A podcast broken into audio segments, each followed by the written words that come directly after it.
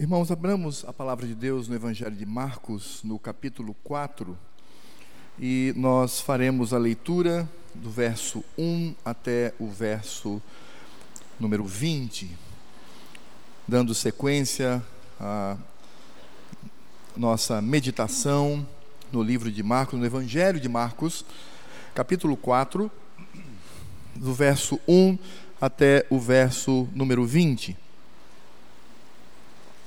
Eu farei a leitura e os irmãos podem acompanhar em silêncio, por gentileza. Diz assim a palavra de Deus no Evangelho de Marcos, a partir do verso número 1. Voltou Jesus a ensinar à beira-mar, e reuniu-se numerosa multidão a ele, de modo que entrou num barco onde se assentou, afastando-se da praia, e todo o povo estava à beira-mar na praia. Assim lhes ensinava muitas coisas por parábolas no decorrer do seu doutrinamento. Ouvi, eis que saiu o semeador a semear. E ao semear, uma parte caiu à beira do caminho, e vieram as aves e a comeram. Outra caiu em solo rochoso, onde a terra era pouca e logo nasceu, visto não ser profunda a terra. Saindo, porém, o sol a queimou, e porque não tinha raiz, secou-se. Outra parte caiu entre os espinhos, e os espinhos cresceram e a sufocaram, e não deu fruto. Outra, enfim, caiu em boa terra e deu fruto, que vingou e cresceu, produzindo a trinta, a sessenta e a cem por um. E acrescentou: Quem tem ouvidos para ouvir, ouça. Quando Jesus ficou só, os que estavam junto dele com os doze o interrogaram a respeito das parábolas. Ele lhes respondeu: A vós outros vos é dado conhecer o mistério do reino de Deus, mas aos de fora tudo se ensina por meio de parábolas, para que vendo não vejam e não percebam, e ouvindo ouçam e não entendam, para que não venham a converter-se e haja perdão para eles. Então lhes perguntou: não entendeis esta parábola? E como compreendereis todas as parábolas? O semeador semeia a palavra. São estes o da beira do caminho, onde a palavra é semeada, e enquanto a ouvem, logo vem Satanás e tira a palavra semeada neles. Semelhantemente, são estes os semeados em solo rochoso, os quais, ouvindo a palavra, logo a recebem com alegria, mas eles não têm raiz em si mesmos, sendo antes de pouca duração, em lhe chegando a angústia ou a perseguição por causa da palavra, logo se escandalizam. Os outros, os semeados entre os espinhos, são os que ouvem a palavra, mas os cuidados do mundo, a fascinação da riqueza e as demais ambições concorrendo sufocam a palavra, ficando ela infrutífera. Os que foram semeados em boa terra são aqueles que ouvem a palavra e a recebem, frutificando a 30, a 60 e a 100 por um. Irmãos, nós estamos agora diante na nossa trajetória, na nossa caminhada com Cristo a partir do Evangelho de Marcos. Nós estamos agora no momento em que ele começa a falar por parábolas. E a pergunta que poderíamos fazer é por que parábolas? E o próprio texto, porque a partir daqui agora o Senhor vai usar algumas parábolas, o próprio texto nos explica do verso 10 ao verso 12. Mas há algumas curiosidades que não estão no texto e que precisamos também entender para entender o contexto em que esse texto foi escrito. Quando nós falamos sobre parábolas, nós estamos falando aqui de um estilo, de um estilo de narrativa. Estamos falando aqui de um modo de ensino, de uma metodologia de ensino. E quando nós olhamos então para a cultura oriental, nós vamos perceber que os orientais, eles utilizam muito este recurso para o ensino, que é o uso de parábolas. Então, quando eles querem ensinar algo, eles não são objetivos, eles não vão no ponto, mas eles contam uma história verídica ou não, e essa história então vai responder às questões ali levantadas. É, eu sempre, quando falo sobre parábolas, é se você perguntasse, por exemplo, para o apóstolo Paulo, que também tinha uma mente racional pela influência dos gregos e dos romanos, se você perguntasse algo para o apóstolo Paulo, ele responderia da maneira como nós hoje entendemos, ele seria mais direto, mais objetivo ele diria: todos pecaram e carecem da glória de Deus. Então é um ensino direto, é um ensino em que nós compreendemos. Mas se perguntássemos talvez algo ao Senhor Jesus, ele utilizaria não este método direto, esse método que vai ao ponto, mas possivelmente o Senhor Jesus diria: Olha, certa vez um homem, uma mulher, uma criança, e contaria então uma história para responder aquilo. Então, isto é um, uma forma, uma metodologia comum aos orientais e, portanto, o Senhor então começa a utilizar esta metodologia. A palavra parábola, ela significa estar ao lado. É, para quem conhece matemática, sabe que parábola parece uma, como se fosse uma letra U. Então, porque você tem aqui a, a variável e você tem aqui o seu espelho. Então, parábola significa algo que está em paralelo, que é dito por forma de metáfora, de símiles. É uma história, como eu já, já afirmei, não vai direto ao ponto, mas ela então é espelhada. A parábola, ela quer contar algo, quer revelar algo que não está diretamente contida nela, mas que traz por trás de si uh, verdades. É por isso que a parábola, por vezes, ela se torna misteriosa. Ela se torna ah, algo que por vezes não entendemos muito. Existe uma parábola laica, ah, secular, vamos dizer assim, muito conhecida da esfinge, quando ela perguntava para as pessoas que iam diante dela, isso é um mito, ela perguntava: Quem sou eu? De manhã tenho quatro patas, à tarde tenho duas e no pôr do sol tenho três patas. Que bicho sou eu? E as pessoas não conseguiam responder. Quem não respondia era morto pela esfinge, diz o mito. Até que um homem chegou lá e disse: É muito simples, é o ser humano. O ser humano, quando nasce, ele engatinha. Quando ele está na sua idade forte, anda com os seus dois pés. E no final da vida, ele tem o auxílio da bengala. Então, parábola é isto: ele não vai direto ao ponto, mas traz uma verdade que está ali, até mesmo oculta. E por que Jesus, e agora sim vem a pergunta, por que Jesus utilizou esse método de parábolas? Por que ele utilizou?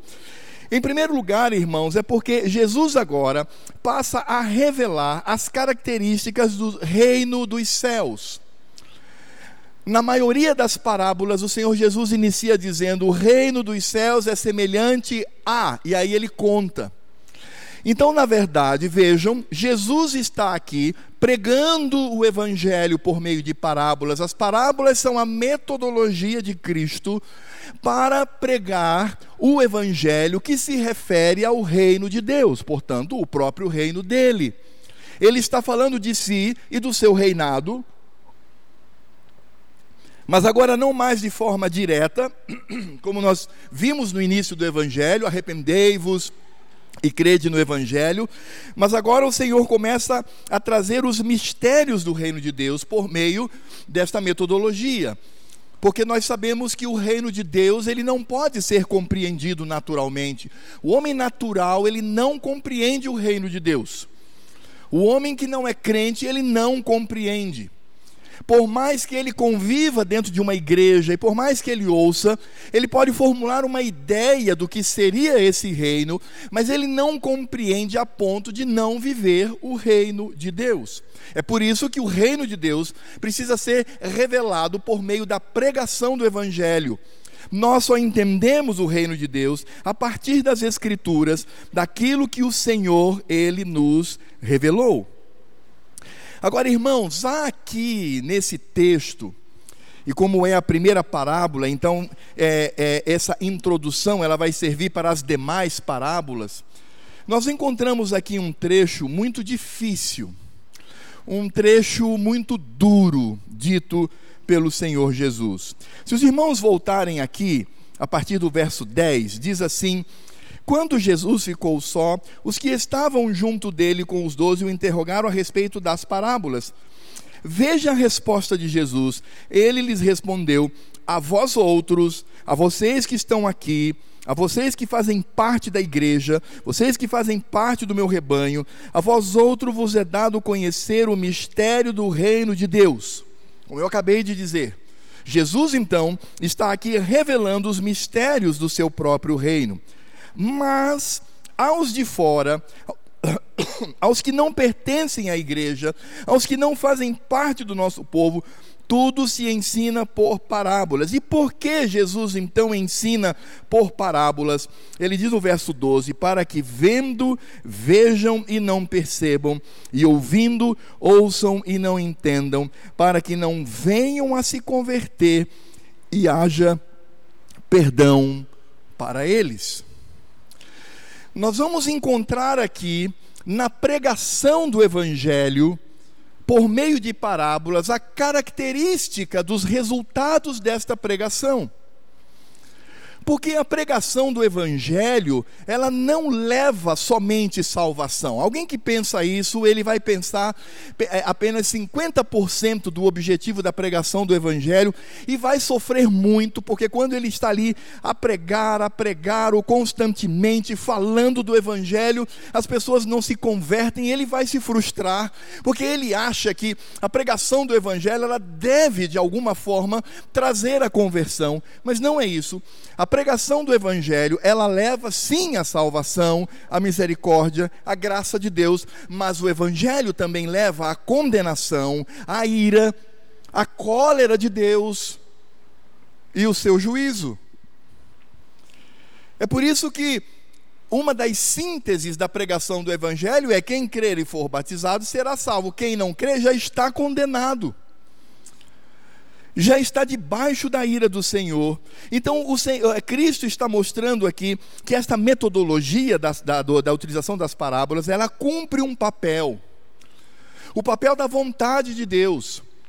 Ele diz: Eu falo por parábolas para que os meus discípulos, aqueles que estão são parte do meu reino, eles se apercebam do amor, da graça é, e da misericórdia de Deus. Por isso, para vocês, é o que Jesus está dizendo, para vocês revela-se o amor, mas para os de fora, e aí podemos aqui lembrar dos doutores da lei, podemos lembrar aqui dos fariseus, podemos lembrar aqueles que são inimigos de Cristo, daqueles que inclusive chegaram ao ponto, como nós já expomos aqui, de dizer que todas as obras de Cristo eram vinham da força de Beuzebu, de um demônio. E, e Jesus, obviamente, naquela altura fala sobre o pecado imperdoável. Ele diz: essas pessoas, essas pessoas que hostilizam, elas não ouvirão o evangelho para que não entendam. É dito por parábolas para que essas pessoas, ao ouvirem, não entendam e tenham a possibilidade de se converter, porque elas não irão se converter. Por isso, nós vamos dificultar ao máximo os ouvidos e o raciocínio dessas pessoas. É isso mesmo que está aqui. Verso 11, lendo novamente. A vós outro vos é dado conhecer o mistério do reino de Deus, mas aos de fora tudo se ensina por meio de parábolas, para que vendo, vejam e não percebam, e ouvindo, ouçam e não entendam, para que não venham a converter-se e haja perdão para eles. E aqui nós estamos falando de uma doutrina espinhosa que se chama dupla predestinação onde as escrituras elas mostram claramente que existem aqueles que foram eleitos por Deus para a salvação e aqueles que foram eleitos por Deus para o inferno. E estes que foram eleitos por Deus para a salvação, eles vão se converter, eles serão alcançados pelo Evangelho, eles compreenderão a graça de Deus pela ação do Espírito Santo, e somente pela obra do Espírito Santo, como nós chamamos monergismo, ou seja, só o Espírito Santo age, eles vão entender, porque o Senhor Deus, num dado momento, vai mandar o seu Espírito abrir o coração e a mente, ele vai ouvir e ele vai entender que ele é inimigo de Deus, mas que está sendo dada a oportunidade para que ele, pela graça, venha através de Cristo se tornar um filho de um rebelde, de um inimigo, de um filho da ira, se tornar agora um filho. Mas aqueles que são predestinados, que são eleitos, que são são escolhidos por Deus para o inferno, ele vai ouvir, ouvir, ouvir o tempo todo, mas ele não vai se converter, porque o próprio Deus vai endurecer o coração dele para manifestar a sua glória, para manifestar o seu juízo, para manifestar a sua justiça. Por isso eu disse que é uma doutrina dura, é uma doutrina espinhosa, porque infelizmente nós somos tendentes a, a, a, a ajustar o nosso coração não ao teísmo, não a olhar para Deus, que é recebedor de toda a glória, mas a nossa tendência é olhar para o ser humanozinho. E o ser humanozinho, ele é bonzinho. Ele não pode sofrer, ele não pode ser injustiçado. Sabe, às vezes, quando eu converso sobre esse tema, eu tenho um exemplo que também é muito difícil. E tem muita gente que maneia a cabeça quando eu utilizo este exemplo. Mas este exemplo coloca o ser humano no seu lugar e Deus no seu lugar de honra. Eu pergunto para você: você tem o direito de matar uma galinha para comer? Tem. Porque existe uma distância muito grande entre você e aquele ser vivo. Você tem o direito de pegar uma lagosta para comer. Eu me lembro a primeira vez que eu fui num restaurante nos Estados Unidos chamado Red Lobster, e eles pegam assim a bicha ao vivo e ela vai com a patinha aberta, né? Na hora eu pensei assim, tadinha, ela vai para um abraço, mas vai morrer na água quente. Você acha que o ser humano tem direito de matar uma lagosta para comer? Você acha que o ser humano tem direito de, de matar uma barata? Está lá no espaço dela, e aí, se for a mulher, diz: amor, vem aqui, filho, vem aqui. Se for a irmã, mano, mata aqui e tal, vai lá e praf, né? Bagaça, estraçalha o inseto. Você acha que o ser humano tem esse direito? Tem.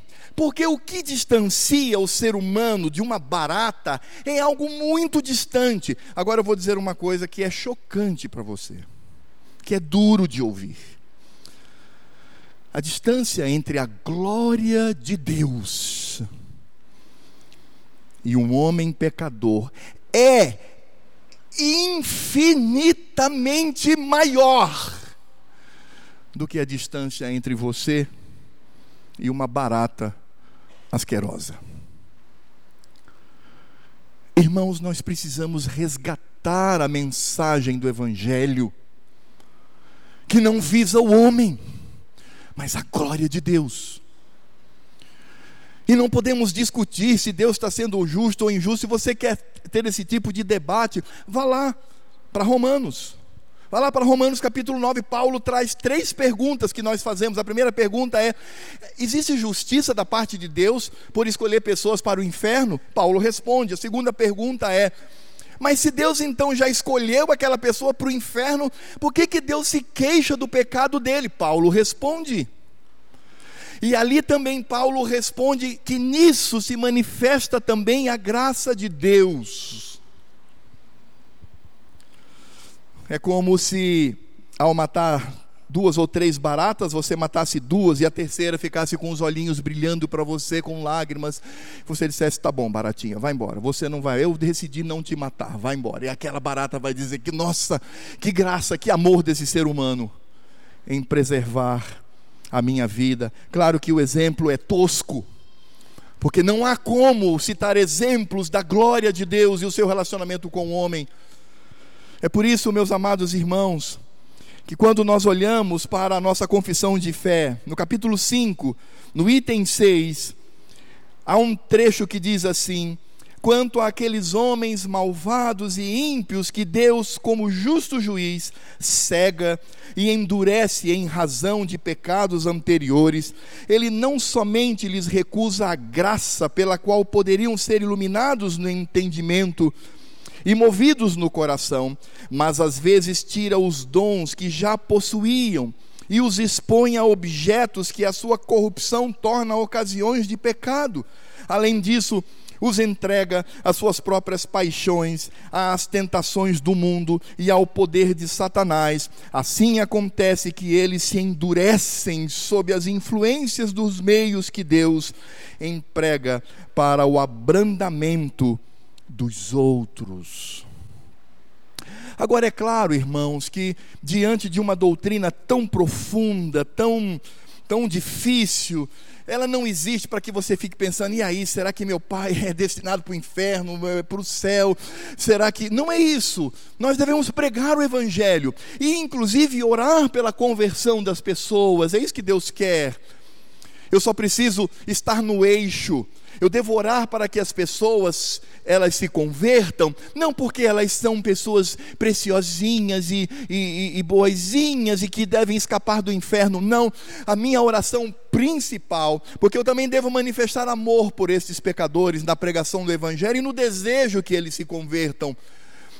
Cabe solicitar que Deus os livre do inferno e do juízo, cabe, mas o ponto principal não é este. O ponto principal é meu Senhor, essa pessoa ímpia, ela é rebelde, ela ela macula o teu santo nome, ela ela ela afronta a tua santidade. Ó oh, Senhor, alcança essa pessoa com Cristo. Ou então você pensa numa comunidade ao redor do mundo, ó oh, Senhor, aquela comunidade nunca ouviu do evangelho. Ó oh, Senhor, manda pessoas ou manda manda a mim mesmo para que eu possa ir pregar o Evangelho, para que ali seja fincado a bandeira de Cristo e para que aquele povo que até então afronta o Senhor com a sua idolatria o seu pecado, passem agora a glorificar o teu nome, para que tu sejas glorificado nessa vida ou naquela comunidade. É claro que Cristo, ele está aplicando aqui um texto muito conhecido que está lá em Isaías, capítulo 6. E Isaías, no capítulo 6, que é o chamado do profeta, a partir do verso 8 até o verso 10, diz assim: Depois disto, ouvi a voz do Senhor que dizia: A quem enviarei e quem há de ir por nós? Disse eu: Eis-me aqui, envia-me a mim. Isaías, de pronto, glorificando ao Senhor, disse: Estou aqui, manda-me. Então disse ele: Vai e dize a este povo: Ouvi, ouvi, e não entendais, vede, vede, mas não percebais. Torna insensível o coração deste povo, endurece-lhe os ouvidos e fecha-lhe os olhos, para que não venham para que não venha ele a ver com os olhos, a ouvir com os ouvidos e a entender com o coração, e se converta e seja salvo. É por isso que quando olhamos para esse texto em Isaías, nós percebemos que não era Isaías, não se restringia à igreja no Velho Testamento de Israel, mas apontava para Cristo. Cristo aplicaria o método de Deus na pregação do Evangelho. E talvez, irmãos, com uma doutrina tão dura, eu reconheço, tão espinhosa, reconheço isto devemos refletir sobre mais a glória de Deus e menos para o próprio homem. Por isso, irmãos, quando nós olhamos para esta manifestação do Senhor, nós temos a tendência injusta e por vezes pecaminosa de olhar apenas o impedimento, o endurecimento do coração do homem por parte de Deus. Nos esquecemos que a pessoa vai para o inferno porque ela merece. Você sabia disso? Ela vai para o inferno porque ela merece. Assim como as pessoas que vão presas, que passam por um processo, vai até a segunda instância, aumenta um pouquinho, vai porque merece, desde que seja provado a culpa com o Senhor Deus é muito mais, porque as pessoas, irmãos, os pecadores vão para o inferno porque eles merecem, mais que merecem. E quando Deus manifesta a sua graça, quando Deus pega um imundo, um depravado, um inimigo de Cristo, alguém que vive afrontando a santidade do Senhor, olha para ele, sendo ele seu inimigo, e o resgata e faz com que o seu filho morra por ele, e nessa morte a ira que se dirigia a esse, esse ínfimo, a esse miserável, agora é projetada em Cristo na cruz, e ele diz: Olha, lancei todo o meu ódio no meu filho na cruz, para que você seja salvo. Mas por que eu, Senhor? Porque eu resolvi te amar. É graça de Deus. Isso nos coloca no nosso lugar e manifesta a graça do Senhor. É por isso, irmãos, que o Senhor Jesus deixa claro o porquê das parábolas. Já vi muita gente dizendo assim: ah, Jesus era didático, usava parábola porque facilitava o ensino. Não, não, não, não. Jesus está usando parábola para complicar e para que as pessoas ouçam a pregação do Evangelho e eles não se convertam. Foi por isso que na descida do Espírito Santo houve a manifestação de línguas, que não existe mais hoje, isso cessou. Mas naquela época existiu o porquê? Era juízo contra Israel as mensagens do Senhor, do Evangelho, as maravilhas de Deus eram pregadas, mas eles ouviam e não entendiam porque era um idioma diferente. Está sendo pregado, mas para muitos era o endurecimento do coração. É assim que Deus age. Por isto, não devemos julgar ao Senhor Deus como se tivéssemos este propósito, mas apenas dizer: Deus me alcançou com a sua graça, eu mereci a sua ira, eu mereci o seu ódio, eu mereci a morte, eu mereci o inferno, mas o Senhor resolveu me amar e ele me escolheu para ser um filho na morte do seu filho na cruz do Calvário. E é exatamente nesse contexto que nós encontramos o início do Senhor Jesus falando por parábolas, e a primeira delas é a parábola do semeador. Sabe por quê?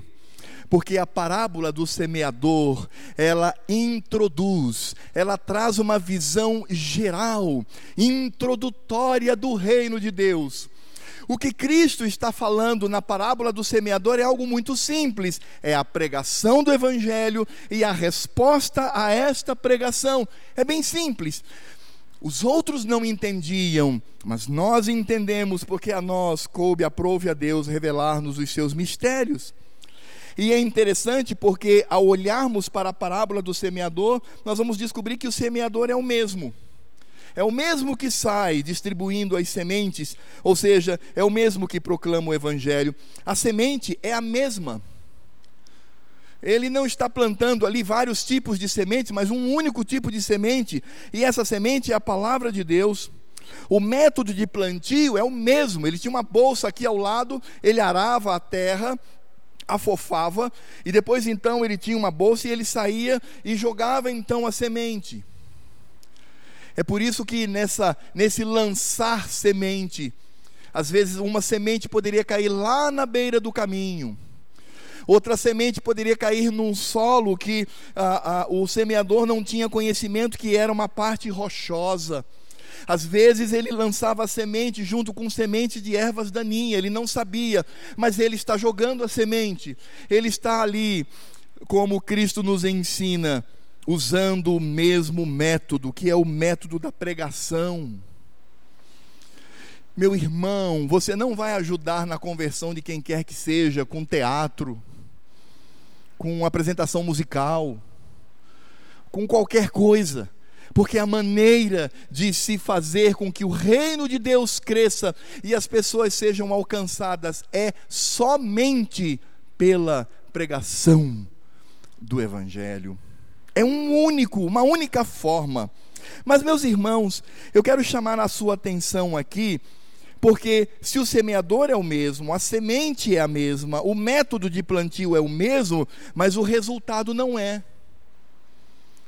O resultado é diferente. E é interessante porque algumas pessoas pensam assim: caramba, é, Jesus está contando, porque veja, ele está introduzindo as parábolas. Depois dessa parábola, ele vai contar outras mais particulares acerca do reino de Deus. E as pessoas dizem assim: interessante, porque Jesus nos mostra aqui quatro reações à semente, não é? Quatro maneiras de reagir à semente. Não, não, não, não. Jesus mostra apenas duas formas de reagir diante da semente. Duas. Sendo que uma delas se apresenta de três formas, mas com um único objetivo, que é a rejeição da palavra. E a última fala sobre a semente que produz fruto na vida do indivíduo. Então vejam que o Senhor ele está tratando aqui de dois tipos de reação. Ele está falando daqueles que não se convertem, podem fazer o que quiserem, mas eles não são convertidos, eles não são crentes. E ele fala daquele que se converte ao Senhor pelo exercício da graça do nosso Deus. Então vamos lá, como é que nós podemos entender isso? Nós vamos entender que isso está muito ligado ao solo e o Senhor Jesus então mostra três formas, três manifestações desse solo, dessa terra que reage contra a semente. Então, primeiro o Senhor trata daquele coração cujo terreno destrói a semente, destrói a palavra. E a primeira, primeiro exemplo, a primeira, o primeiro ensino de Cristo fala daquela rejeição que é imediata. Versos 4 e depois verso 15. Ele diz assim no verso 4: "E ao semear uma parte, caiu à beira do caminho, e vieram as aves e a comeram. Verso 15: São estes o da beira do caminho, onde a palavra é semeada, e enquanto a ouvem, logo vem Satanás e tira a palavra semeada deles. Aqui existe uma outra doutrina bem dura de ouvir. Como dizia Calvino, Satanás pode se tornar ministro de Deus para o cumprimento da sua vontade. Foi exatamente isso que você ouviu. Jesus fala daqueles cuja palavra é arrebatada, daquela palavra que possui um contato ínfimo com o solo, aquela palavra que está ali é lançada e como eu disse, o semeador ele lança a semente bem distante e aí uma cai na beira do caminho e aí vem então as aves comem as sementes e Jesus fala: "Quem é este? É Satanás. Ele vem e arrebata". Portanto, são aqueles que não possuem quase nenhum contato com o evangelho, quase nenhum contato com o reino de Deus. São aquelas pessoas que ouvem ouvem, mas elas estão endurecidas e por vezes até se tornam hostis à pregação do Evangelho. Eu sempre tenho dito, e aqui no auditório eu tenho também queridos colegas lá da universidade, eu sempre digo que sobre o ambiente acadêmico há uma revoada de aves. Porque quando você tenta pregar o evangelho, vem as aves e arrebatam. É aquela pessoa que ouve, ela até acha bonito, mas ela diz: Isso não é para mim, eu não quero isto. Eu não quero vivenciar, eu não acredito nessas coisas. Ou é aquela pessoa que vem para a igreja, ouve a pregação e diz assim: nossa, mas que pregação bonita, que maneira interessante de expor sobre a religião cristã. Ela ouve, mas quando ela sai daquela porta para frente, ela diz assim: ah, quer saber? Eu vou é para um barzinho, vou encher a cara, vou viver minha vida, vou viver prostituição. É muito bonito, posso até voltar para ouvir de novo, mas eu não quero saber disso. É imediato, é uma forma imediata de se tirar o evangelho, de se tirar a pregação. Essa pessoa ela não compreende e ela não tem o mínimo contato com o reino de Deus. Portanto, o coração cujo terreno destrói a semente traz aqueles que de imediato rejeitam o evangelho. Mas o Senhor Jesus também fala da rejeição retardada, a rejeição que ela demora um pouquinho mais. Versos 5 e 6 dizem assim: Outra caiu em solo rochoso, onde a terra era pouca, e logo nasceu, visto não ser profunda a terra. Saindo, porém, o sol a queimou, e porque não tinha raiz, secou-se. E aí então, no verso 16, diz o Senhor: Semelhantemente são estes os semeados em solo rochoso, os quais, ouvindo a palavra, logo a recebem com alegria, mas eles não têm raiz em si mesmos, sendo antes de pouca duração em lhe chegando a angústia ou a perseguição por causa da palavra, logo se escandalizam. A palavra escandalizar aqui não é ficar chocado, não é ficar, oh, não, escandalizar aqui literalmente eles tropeçam. Eles eles eles fogem.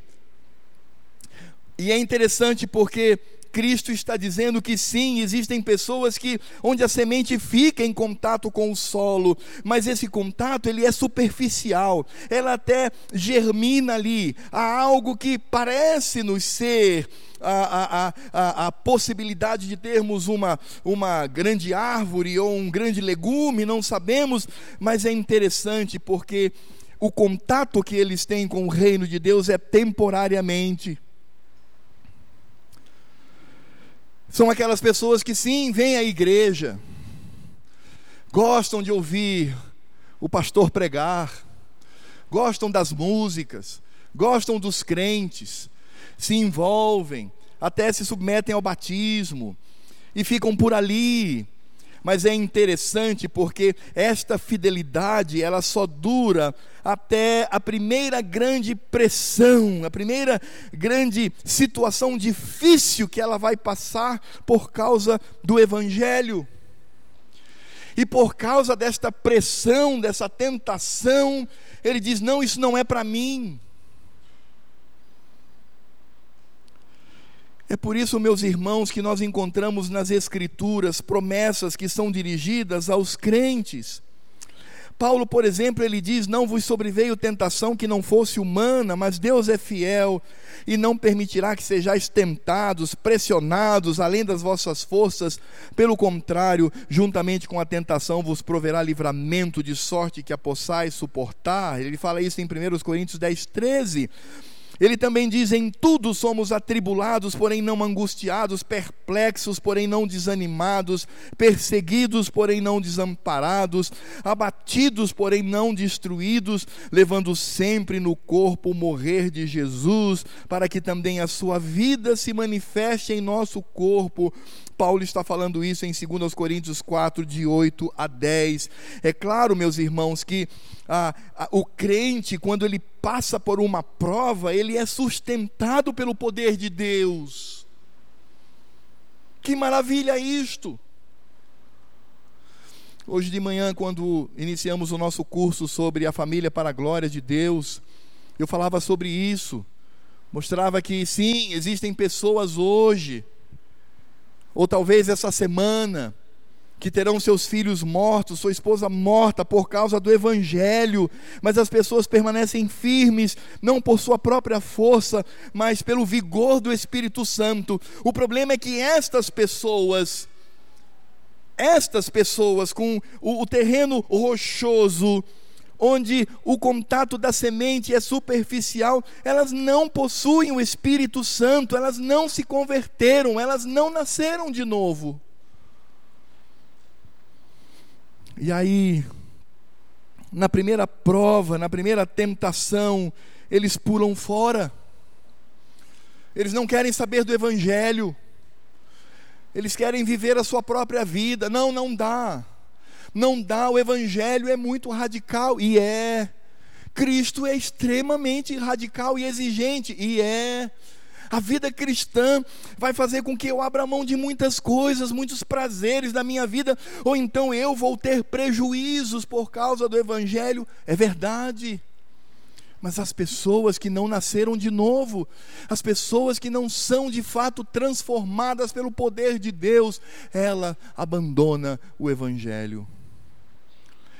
E meus irmãos, eu preciso dizer algo aqui muito importante. Cristo não está falando aqui de perda de salvação. Isso não existe. Ninguém perde salvação. Nós estamos falando de uma pessoa que não se converteu, mas que teve ali um momento pequeno em contato com o reino. Portanto, é interessante, não é? Porque o primeiro terreno que é no caminho, a pessoa ouve e já sai, nem entra na igreja, não quer nem saber. O segundo até entra, mas ele logo sai ele também sai da igreja. Mas o terceiro, e é isso que deve gerar temor no nosso coração, o terceiro fica na igreja, ele permanece, mas sem a conversão, sem o novo nascimento. Verso 7, ele diz assim: Outra parte caiu entre os espinhos, e os espinhos cresceram e sufocaram e não deu fruto. Explicação, verso 18 e 19. Os outros, os semeados entre os espinhos, são os que ouvem a palavra, mas os cuidados do mundo, a fascinação da riqueza e as demais ambições concorrendo sufocam a palavra, ficando ela infrutífera. Agora não é mais, não são mais as aves que retiram, agora não é mais o terreno rochoso, mas é de fato uma semente que encontra uma certa profundidade, mas ao lado dela começa a nascer erva daninha que vai sufocar e vai impedir que ela cresça e dê fruto. Quem são essas pessoas? São aquelas pessoas que ouvem o evangelho e dizem assim: "Ah, é isso que eu quero para minha vida". E ela se submete ao discipulado, ela se submete ao batismo, se torna membro, exerce até trabalhos é, é, é, dentro da igreja. Mas existe algo no coração dela que concorre com o Evangelho, e este algo é vencedor diante do Evangelho, que são os cuidados deste mundo. Irmãos, não é pecado, muito pelo contrário, é responsável quando nós lutamos com o nosso trabalho, com a nossa maneira de agir, quando nós buscamos um maior conforto, quando nós buscamos uma vida melhor para nosso esposo, nossos filhos, e podemos também contribuir com o reino de Deus em parcerias com missionários, em, em parcerias com, com, com trabalhos da igreja, do reino de Deus, é tão saudável, mas irmãos, infelizmente, para muitos, isto se torna um Deus, se torna uma idolatria. O que ele quer, na verdade, é prestígio, o que ele quer reconhecimento, o que ele quer, na verdade, é ter uma carreira brilhante na sociedade para que ele seja visto, as pessoas olhem para ele e digam: Oh, mas que pesquisador, que advogado, que médico, uh, que político, e as pessoas então ficam bajulando aquela pessoa, e aquela pessoa busca cada vez mais riqueza, busca cada vez mais prestígio, busca cada vez mais para inflar-se. Ele não faz para a glória de Deus, ele não busca a glória do Senhor, ele não se humilha diante de Cristo, sabendo que Ele concede tudo aquilo que tem. Estes não dão fruto, passam a vida inteira dentro da igreja, mas não frutificam. E o que é mais triste, vão para o inferno. É isso que Jesus está dizendo aqui. Percebem porque a parábola do semeador, ela introduz as demais parábolas, como ela dá a ideia do que seria o reino de Deus. E que coisa triste porque de fato ela não frutifica, porque o próprio Cristo diz assim: Eu sou a videira verdadeira e meu pai é o agricultor. Todo ramo que estando em mim não der fruto, ele o corta. E todo que dá fruto, limpa, para que produza mais fruto ainda. Vós já estáis limpos pela palavra que vos tenho falado. Quem está falando aqui é o próprio Cristo, irmãos. Permanecei em mim e eu permanecerei em vós. Como não pode o ramo produzir fruto de si mesmo, se não permanecer na videira, assim nem vós o podeis dar, se não permanecerdes em mim. Eu sou a videira, vós os ramos. Quem permanece em mim e eu nele, esse dá muito fruto, porque sem mim nada podeis fazer. Se alguém não permanecer em mim, será lançado fora à semelhança do ramo e secará, e o apanham, lançam no fogo e o queimam se permanecerdes em mim e as minhas palavras permanecerem em vós, pedireis o que quiserdes e vos será feito. Nisto é glorificado meu Pai, em que deis muito fruto e assim vos torneis meus discípulos. É por isso que quando nós olhamos para o apóstolo Paulo, quando ele fala lá em Efésios capítulo 2, falando sobre salvação, diz assim: Porque pela graça sois salvos mediante a fé, isso não vem de vós, é dom de Deus, não de obras para que ninguém se glorie. Tem muito crente que para aí, mas Paulo continua, pois somos feitura dele, somos uma composição de Deus, somos feitura dele, criados em Cristo Jesus para, para as boas obras. Que são boas obras? É caridade apenas? Atos de misericórdia? Não, boas obras abrange todos os meus atos no reino de Deus. Eu vou viver como um crente, eu vou manifestar Cristo na minha vida. As pessoas verão não mais a mim, mas a Cristo, que Deus preparou de antemão para que andássemos nelas. Paulo ainda diz: fiel é esta palavra, e quero que no tocante a estas coisas faças afirmação confiadamente, para que os que têm crido em Deus sejam solícitos na prática de boas obras, ou seja, de atitudes de piedade, atitudes de crente. Estas coisas são excelentes e proveitosas aos homens. E acrescento eu, pelo ensino geral das Escrituras, manifesta a glória de Cristo. Então essas pessoas elas não fazem isso. Elas não frutificam, elas são frequentadoras de igreja, elas são é, apreciadoras de bons sermões, elas são apreciadoras de boa música, mas o coração dela não está no reino de Deus, está nas coisas do mundo. Os alvos principais da vida dessa pessoa não é a eternidade, manifestando a glória do Senhor, não são as riquezas deste mundo. Como Demas, tendo amado o presente século, ele nos abandonou. É como o jovem rico. Senhor, que farei para herdar a vida eterna, todo orgulhoso. Jesus falou: é, você não conhece os mandamentos? Não matarás, não adulterarás, etc. Não conhece os mandamentos? Ah, Senhor, isso eu tenho cumprido. Olha, então eu estou no céu. Aí Jesus falou: então só te falta uma coisa. E Jesus amou aquele jovem. Só te falta uma coisinha pequenininha. Manda, Senhor, manda, porque eu, já estou no céu. Vai, vende tudo que você tem, tudo, dá aos pobres, depois vem e segue-me. As Escrituras dizem que aquele jovem, por ter muitas posses, ele se entristece, baixa a cabeça e sai. Os irmãos entenderam? Que é mais importante? É Cristo ou os cuidados deste mundo? Os cuidados deste mundo são lícitos, são santos, necessários. Os pais precisam sim cuidar dos seus filhos, dar o melhor para eles. Não é pecado se divertir, sair de férias, investir, comprar uma casa. Nada disso é errado.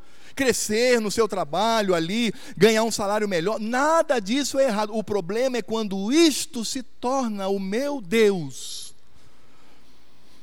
e o reino do Senhor é apenas um apêndice, e o termo é proposital, é apenas uma, um agregado. Ah, irmãos, essas pessoas, elas, elas passam a vida inteira dentro da igreja, mas vão para o inferno. Portanto, o solo que rejeita a semente se manifesta de três maneiras: aquele que rejeita de imediato, aquele que aceita por um tempo e sai da igreja, e aquele que morre dentro da igreja. Ele vai ser inclusive velado na igreja, o pastor vai falar na cerimônia fúnebre. Ele está lá, mas vai para o inferno, porque não nasceu de novo. Aí então Cristo fala do terreno que vai fazer com que essa semente ela brote. Verso 8. E aí diante de uma situação que nos causa tanto temor, nós vemos agora a manifestação da graça do Senhor. O nosso Cristo amado diz assim: Outra, enfim, caiu em boa terra e deu fruto que vingou e cresceu, produzindo a 30, a 60 e a 100 por um. E aí nós vamos ver a, a explicação no verso 20 os que foram semeados em boa terra são aqueles que ouvem a palavra e a recebem, frutificando a 30, a 60 e a 100 por um. Esse é o crente. Esse é o crente. E ele sabe que deve manifestar na sua vida os atos de Cristo, ele sabe que deve manifestar na sua vida a piedade que Deus nos concede pela sua atuação graciosa através do Espírito Santo. É por isso que o autor de Hebreus, no capítulo 10, a partir do verso 22, ele diz: aproximemo-nos com sincero coração em plena certeza de fé, tendo o coração purificado de má consciência e lavado o corpo com água pura, guardemos firme a confissão da esperança, sem vacilar, pois quem faz a promessa é fiel. Consideremos-nos também uns aos outros, para que nos, para nos estimularmos em amor e as boas obras. Não deixemos de congregar-nos como é costume de alguns, antes façamos admoestações, e tanto mais quanto vedes que o dia se aproxima. O que, que o autor de Hebreus está dizendo aqui? Irmãos, nós passamos por um processo que pode ser considerado como a maior transformação do universo, quem nasce de novo de um miserável, depravado, que se torna agora um filho amado e filho do amor do Senhor, ele vai manifestar na prática o que deve fazer e é interessante porque o autor de Hebreus, quando ele fala destas boas obras, desse amor manifestado ao Senhor, ele fala do culto, ele diz assim: não deixemos de congregar no como é costume de alguns, é uma ordem. Ele diz assim: não falte o culto, é isso que ele está dizendo, não falte o culto solene, porque ali nos juntamos para juntos, como igreja do Senhor, manifestarmos por um curto espaço de tempo, de forma imperfeita, aquilo que viveremos na eternidade, prestando um culto eterno ao Senhor. Por isso, irmãos, o crente é aquele que olha para esse mundo e diz assim: Ó oh, Senhor, volta logo, leva-nos para ti, Senhor. Esse mundo tão mal, eu que ainda peco, ó oh, Senhor, faz com que eu esteja na tua presença. O desejo dele é estar com Cristo, o desejo dele é, é fazer com que Cristo seja glorificado, como nosso irmão Paulo, que mesmo sendo pecador, ele diz assim: irmãos, o lucro para mim seria estar agora com o meu Cristo face a face, mas como eu ainda estou aqui, eu hei de realizar a obra para a glória deste Cristo. Crente nascido de novo é Cristo Cristo, Cristo, Cristo, nada mais e nada menos do que Cristo no coração dele, e ele reconhece a obra de amor, ele reconhece o que Cristo fez por causa dele, ele reconhece o que o Pai fez antes da fundação do mundo, na eternidade intangível, quando Deus nos escolheu por amor para a sua glória. Esse é o crente, ele deslumbra o reino, ele vê as coisas pela ótica do Espírito Santo através da palavra palavra. Ele não é aquele religioso que fica criando regrinhas no coração, que fica criando é, é, subterfúgios, que quando percebe que o evangelho é um pouco mais radical, ele não, não é bem assim. Eu tenho que viver minha vida, eu tenho que ser feliz, eu tenho que viver. Isso, viva, viva nesse mundo, porque com ele vai para o fogo eterno. Mas com Cristo nós vamos para a eternidade. Por isso, você não deve sair daqui com medo de nada, mas você deve dizer: Senhor, muito obrigado, porque fui alcançado pela tua graça e contigo estarei na eternidade. Aleluia! Cristo estará conosco para sempre.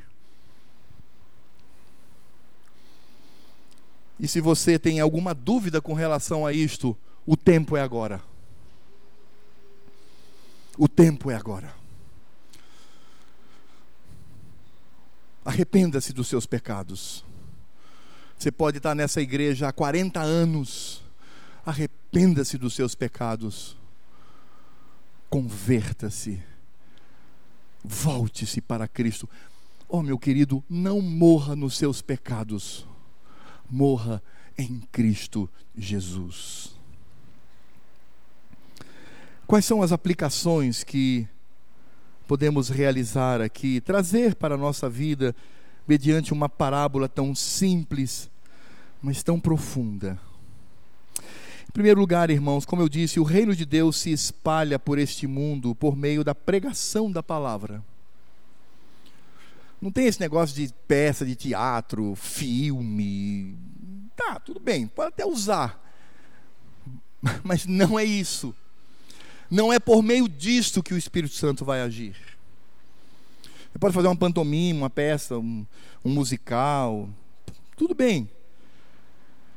Mas o modo como o Senhor alcança o coração das pessoas é pela pregação, porque a fé vem pelo isso e não pelo ver, mas pelo ouvir. O segundo ponto que nós precisamos destacar aqui é que o resultado de toda a pregação do Evangelho depende da soberania do Senhor Deus. Meus irmãos, devemos pregar, ansiar pela conversão das pessoas, orar para que elas se convertam, para que elas sejam alcançadas, mas no final das contas, o Senhor Deus manifesta a sua soberania.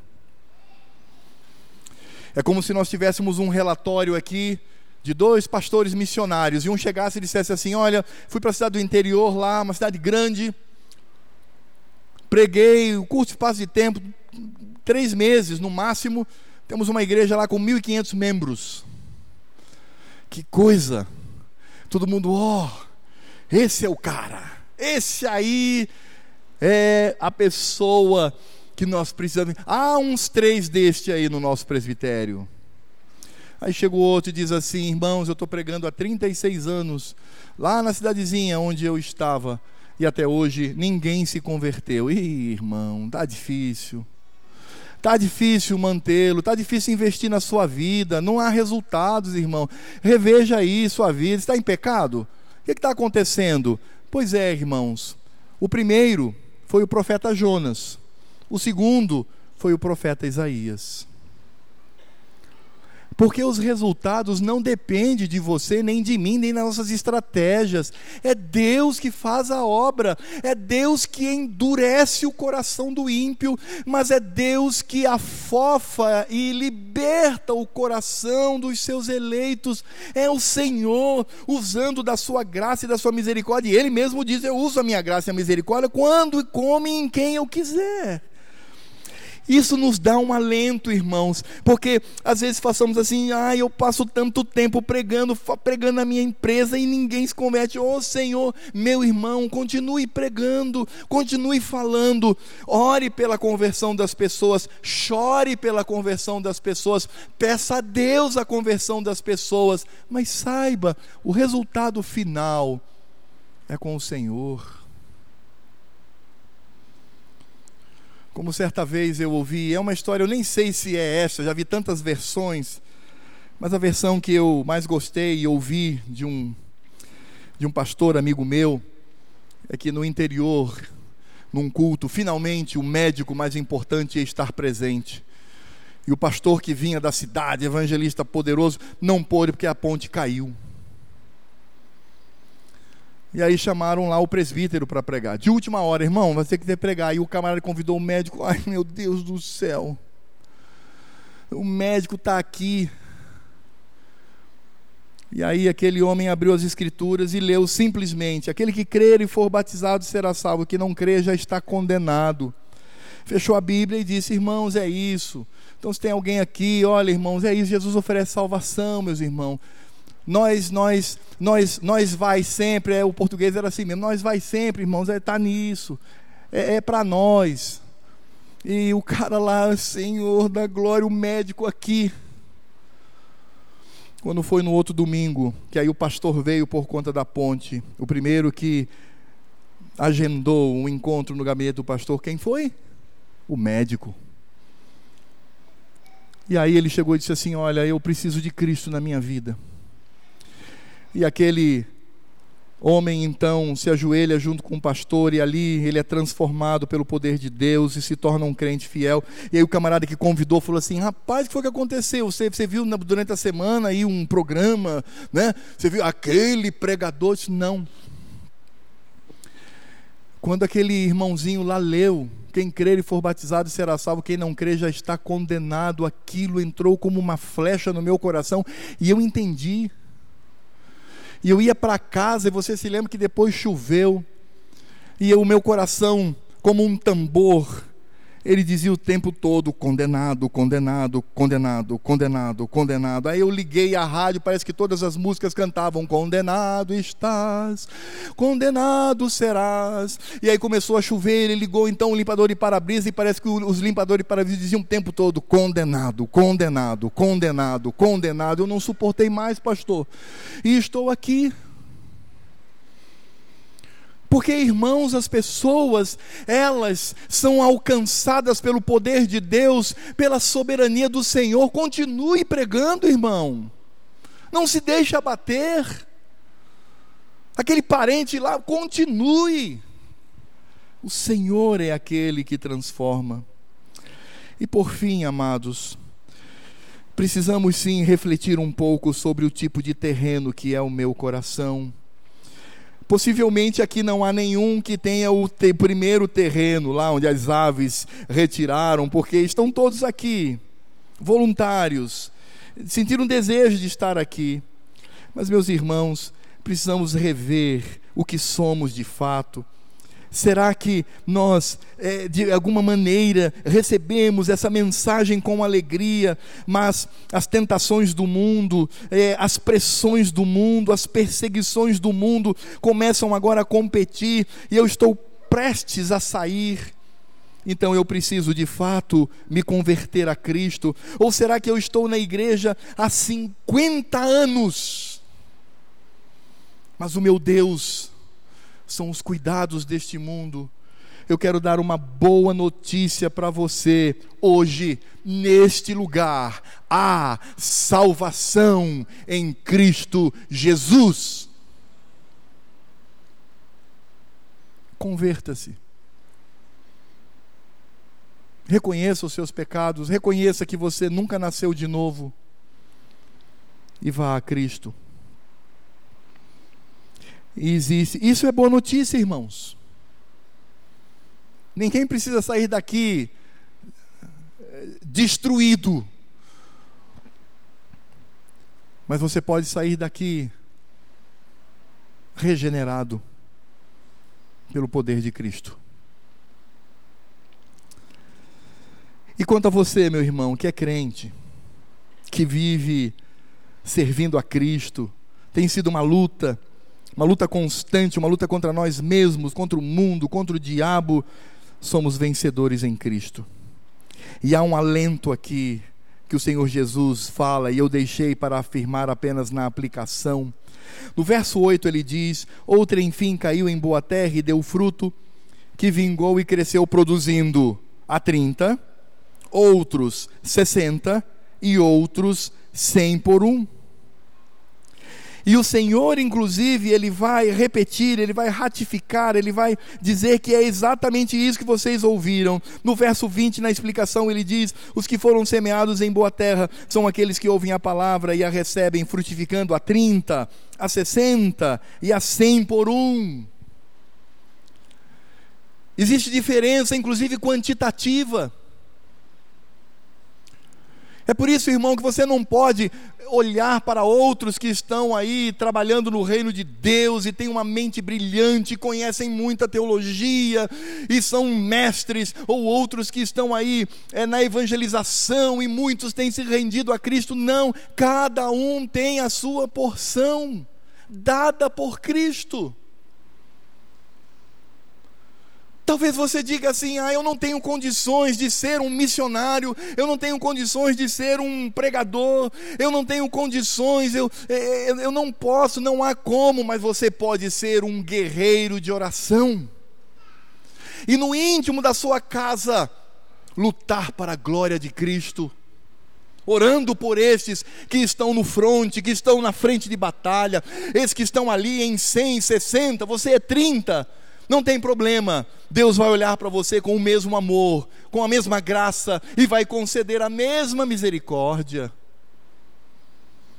Aquela sensação de que, ah, Senhor, eu poderia fazer muito mais, isso é saudável. Mas cuidado, irmãos, porque temos os nossos limites como crentes. E é só a graça do Senhor Você não vai para o céu porque você produz 100 e outro quase não vai porque produz 30. Não, todos vão para o céu porque foram alcançados pela graça de Cristo. Agora, o que você produz é diferente.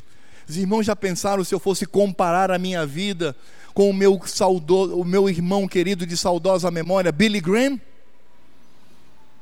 Ele disse: Senhor, ou se eu fosse comparar a minha vida com tantos servos de Deus, há tantos crentes que passam quatro, é, é, e é real isso, irmão, quatro, cinco horas em oração. Se eu fosse comparar a minha vida com eles, eu dizer, Senhor, eu estou perdido. Não, não está não. Cada um tem a sua porção.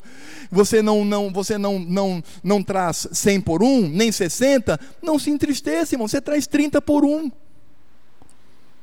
Deus é glorificado do mesmo jeito. Porque Deus não vê resultados, mas Deus vê o coração.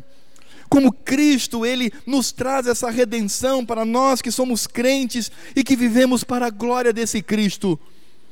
Cristo conhece os nossos limites e nós produzimos frutos de acordo com esses limites estabelecidos pelo Senhor, e todos, os que produzem 30, os que produzem 60 e os que produzem 100 por um, todos eles todos eles são alvo do amor, do carinho, da graça e do cuidado de Deus.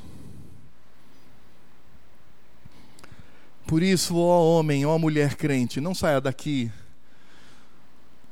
com o coração esmagado, mas saia daqui glorificando a Cristo, porque Ele não requererá de você nada além das suas forças e Ele vai capacitá-lo para que você seja um homem segundo a Sua vontade. O que devemos buscar, irmãos, é piedade, santidade. Devemos buscar mais amor por Cristo, sabendo que Ele é o autor de tudo isto. Você pode produzir cem, não se envaideça, não, irmão. Você pode produzir 60. Não acho que você é o tal, não, irmão. Você pode produzir 30. Meu irmão, se alegre. Se alegre no Senhor. Ele está sendo glorificado. E que o Senhor se apiede de nós. E o meu desejo é que muitos saiam daqui com a sua vida salva por Cristo e que muitos saiam daqui cheios de amor por Cristo, porque Ele nos ama e Ele nos recebe para a Sua glória. Oremos. Senhor Deus e Pai, nós te louvamos por esta parábola que inicia a série de parábolas que teremos o prazer de estudar. Obrigado a Deus pelo consolo que ela nos traz. Obrigado porque a nossa conversão não dependeu de nós, mas do Senhor. Assim como a nossa permanência no reino não depende de nós, depende do Senhor. Assim como ir para o céu não dependerá de nós, mas do Senhor. Oh, que maravilha, meu Pai. E devemos sempre buscar uh, produzir frutos, fruto de arrependimento, desejo de trabalhar no teu reino, se alegrar nisto. O número, isso não é tão importante. O importante é o desejo do coração. Alguns irmãos, ó Deus, humildes, mas no seu trabalho têm se despontado, ó Deus, e mostrado como o Senhor tem sido gracioso para com eles. Outros são tão discretos, tão apagados aos olhos humanos, mas estão lá na mesma batalha, guerreando pela causa de Cristo, o nosso general amado. E todos nós somos sustentados pelo Senhor. E ó Deus, se há entre nós aqui pessoas cujo coração possui uma revoada de aves onde Satanás está atento para retirar a semente, ou se há aqui entre nós pessoas que estão sendo pressionadas e querem sair por causa da tentação, tropeçar, ó Deus, nesta caminhada, porque ainda não se converteram, ou se há entre nós pessoas que estão há muitos anos, continuam conosco e permanecerão conosco até o fim, mas não nasceram de novo, que hoje seja dia de salvação. Que hoje seja dia de transformação, de novo nascimento. Que essas pessoas, ao descobrirem pela ação do Teu Espírito Santo que ainda não são crentes, que saiam daqui, corram para a sua casa, não vá nem para outro lugar, corra para casa, entre no seu quarto e caia de joelhos diante do Senhor, e chore os seus pecados, para receber o teu sorriso, graça e amor, e sejam finalmente transformados em filhos. Faz esta obra, ó Cristo, por meio do teu Espírito Santo.